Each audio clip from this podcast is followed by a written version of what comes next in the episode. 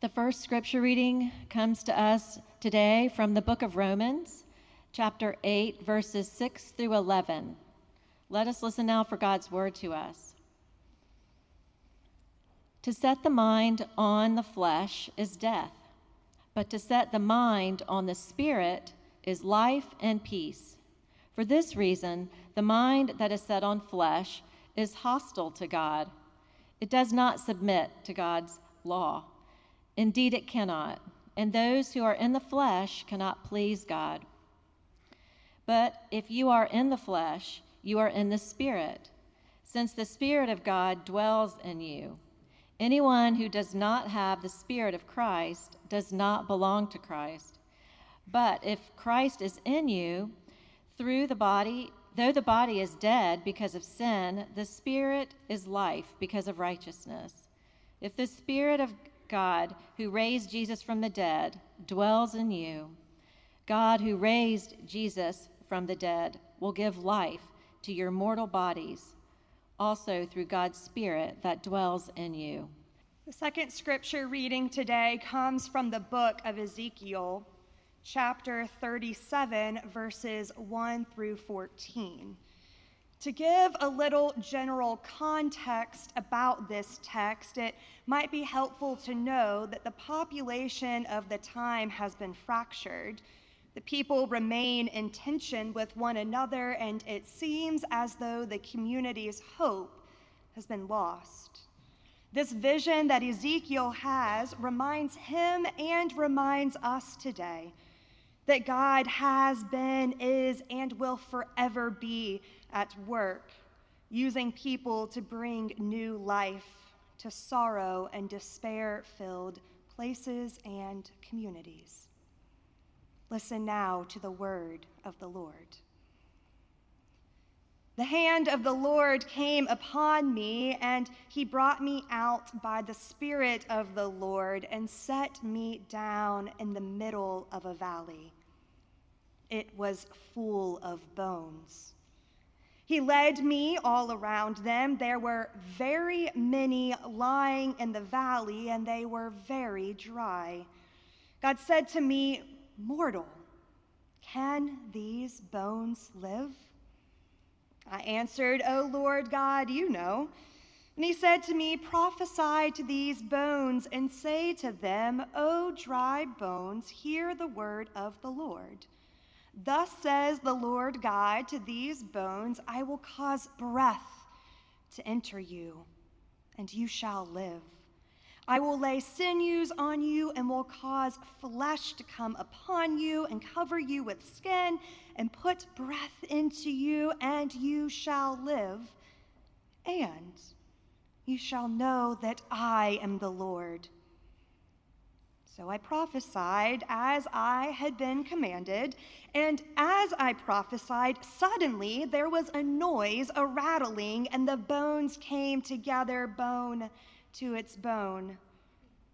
I looked, and there were sinews on them, and flesh had come upon them, and skin had covered them, but there was no breath in them. Then God said to me, Prophesy to the breath, prophesy, mortal, and say to the breath, Thus says the Lord God, Come from the four winds, O breath, and breathe upon these slain, that they may live. I prophesied as he commanded me, and the breath came into them, and they lived, and they stood on their feet a vast multitude. Then he said to me, Mortal, these bones are the whole house of Israel. They say, Our bones are dried up and our hope is lost. We are cut off completely. Therefore prophesy and say to them, Thus says the Lord God I'm going to open your graves and bring you up from your graves, O my people. I will bring you back to the land of Israel, and you shall know that I am the Lord when I open your graves and bring you up from your graves, O oh, my people. I will put my spirit within you, and you shall live, and I will place you on your own soil. Then you shall know that I, the Lord, have spoken and will act, says the Lord. This is the word of the Lord. Thanks be to God. Let's, let's just go ahead and name it from the very beginning. The images that might be in our minds right now after hearing this text from the book of Ezekiel might be pretty gruesome, horrifying, and frightful. This text is full of images that involve bones and sinews and skin and flesh and people coming up from their graves. The imagery found in this text might have caused some feelings of uneasiness, maybe even queasiness and discomfort. This narrative of Ezekiel's vision is a startling one and an alarming one, and our brains might have just jumped to the anatomy and physiology of it all. But like so many other narratives in the Bible and like so many other messages from God, this narrative and this message does not just stop there, and neither should we.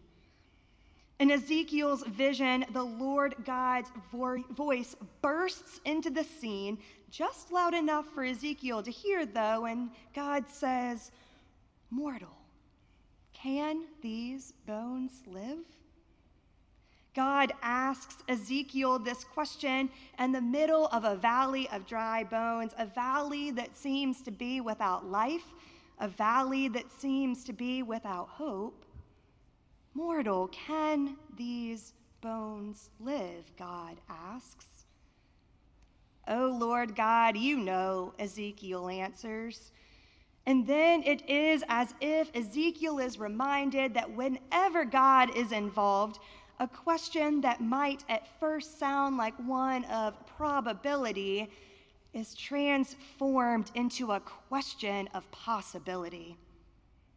With this mindset, the question of can these bones live that God asks is transformed into the question of how can God use Ezekiel to create new life and help these bones live.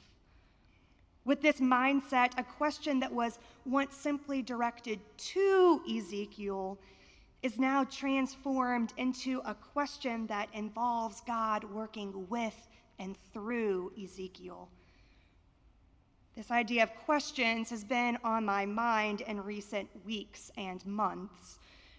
This Lenten season, we have been using materials from a sanctified art titled Seeking Honest Questions for Deeper Faith. Through the use of these materials in worship and during small group and at retreats, we as individuals, as well as a community, have been invited, encouraged, and challenged to ask questions and to seek new perspectives by engaging with questions so that our faith may be deepened. This idea of questions also came up at a continuing education conference I attended a few months ago. And if you were at the RPC Women's Retreat a few weekends ago, this story might sound familiar. I just had to share it again. I, along with a few Riverside members, attended the Flagler Youth Ministry Forum this past February. It was there that I took a workshop with Carmelle Beaugelin. And if you need an example of the Holy Spirit at work connecting people and ideas and places to one another, here's an example for you. Carmelle was that workshop leader and is also a collaborator for Sanctified Arts Lenten Materials and is this week's artist. You can see her work as your bulletin art for today. Carmelle said something that completely blew my mind and changed my perspective on prayer. She shared a story. She shared with our workshop group that she had recently gotten engaged, and she said that as her now fiance got on one knee, he said how much he loved her, that she was his best friend, that he can't wait to spend the rest of his life with her, and so on and so on and so on. And Carmelle shared that it wasn't until she was reflecting on this experience that she began to wonder what this experience might have been like if he had never got around to asking the question, Will you marry me? Carmelle explained that all too often this is similar to how we communicate, how we pray to God. All too often we say, God, you are so wonderful. God, thank you for all that you do for me, all that you have given to me. God, I love you so much. And so on and so on and so on. And all too often it is just us talking at God. What if, Carmelle said, what if the prayers we prayed to God were open ended questions? If we do that, she said, we must be open and ready to listen to how God responds. We must be open and ready to then respond ourselves. I'd like to think that embedded in between the lines in this text from the book of Ezekiel, that there's an additional communication that happens between Ezekiel and God. I'd like to think that after God asks Ezekiel, Can these bones live, mortal? And before Ezekiel responds to God's call and prophesies to the bones, that Ezekiel asks God a question. I'd like to think that Ezekiel trusted and believed so much that the answer to God's question was, Yes, Lord, of course these bones can live. Maybe, just maybe, Ezekiel then asked God a question back. These bones can live, O oh God. So, how can you use me to breathe new life into them? I'd like to think and believe that after Ezekiel asked God that life transforming question, that Ezekiel's prayer to God in the middle of the valley of dry bones might have sounded like this.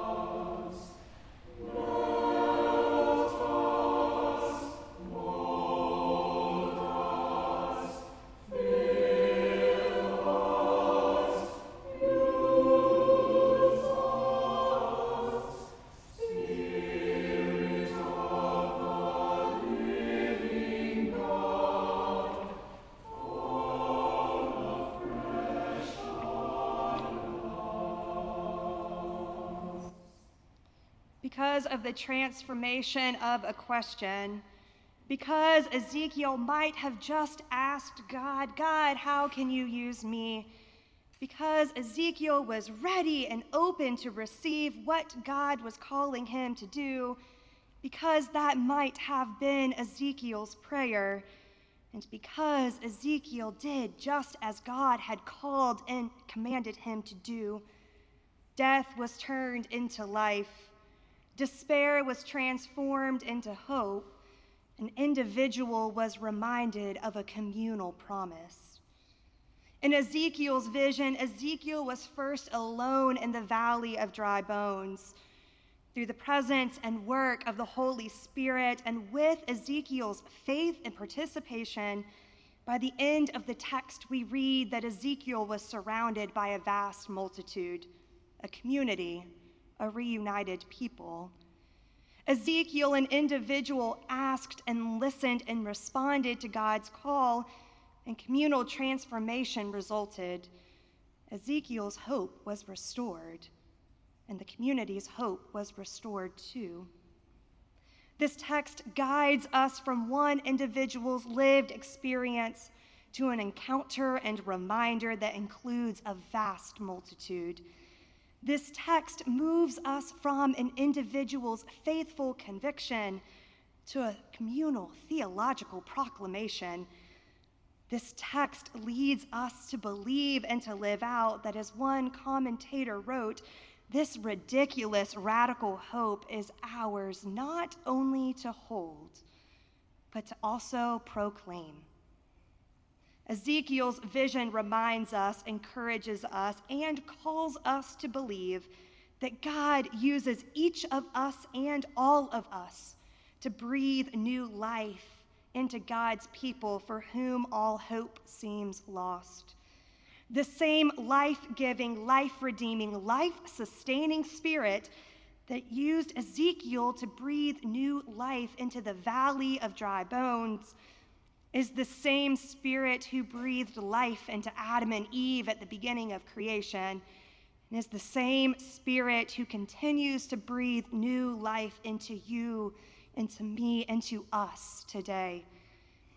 And once you experience the life giving, life redeeming, life sustaining Spirit of the living God at work around you and within you and through you, you too are changed. You too are transformed. There is no going back after an experience like that. Like Ezekiel, you might become more aware of God's presence you might even daringly ask God, How can you use me? You might just boldly respond to God's call. In this vision, we are reminded that the Ruach, the Spirit of our living God, has no limits and knows no bounds.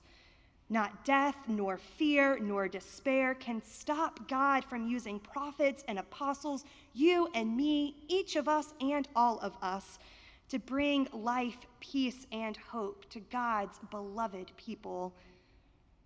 Breathe life, God said to the prophet Ezekiel, and says to us today. Trusting in that promise and responding to God's call, what if we took Carmelle's suggestion and Ezekiel's inspiration and prayed to God by asking questions?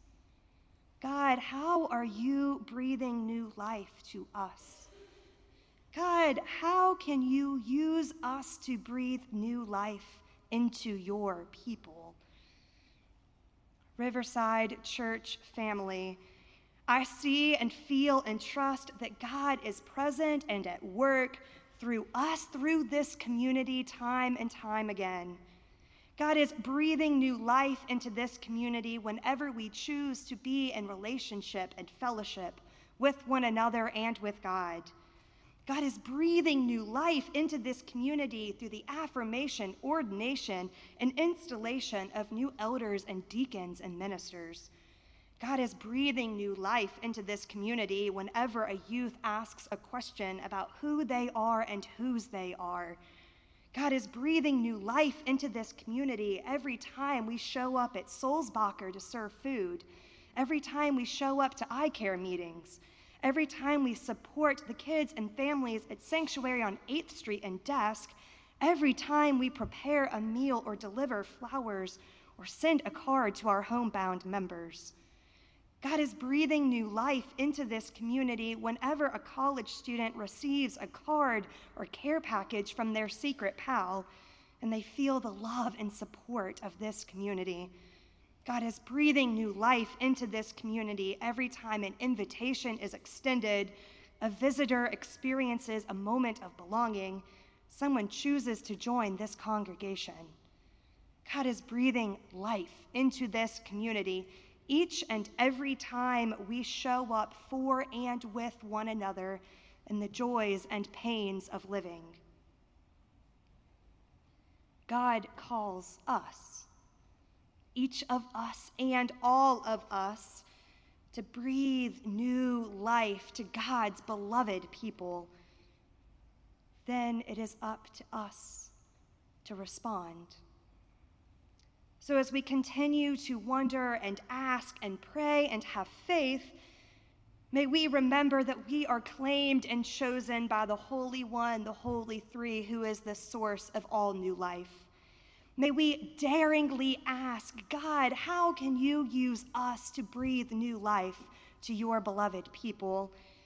May we be open and ready to receive however God responds. May we boldly respond to whatever God calls us to do, may our communal prayer sound a little something like this.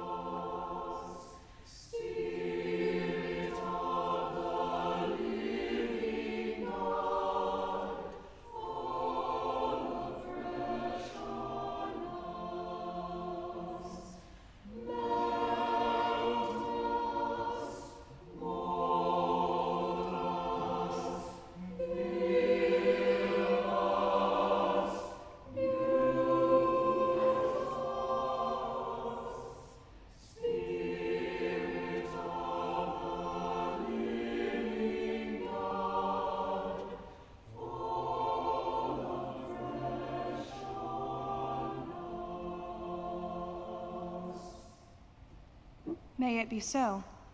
Amen.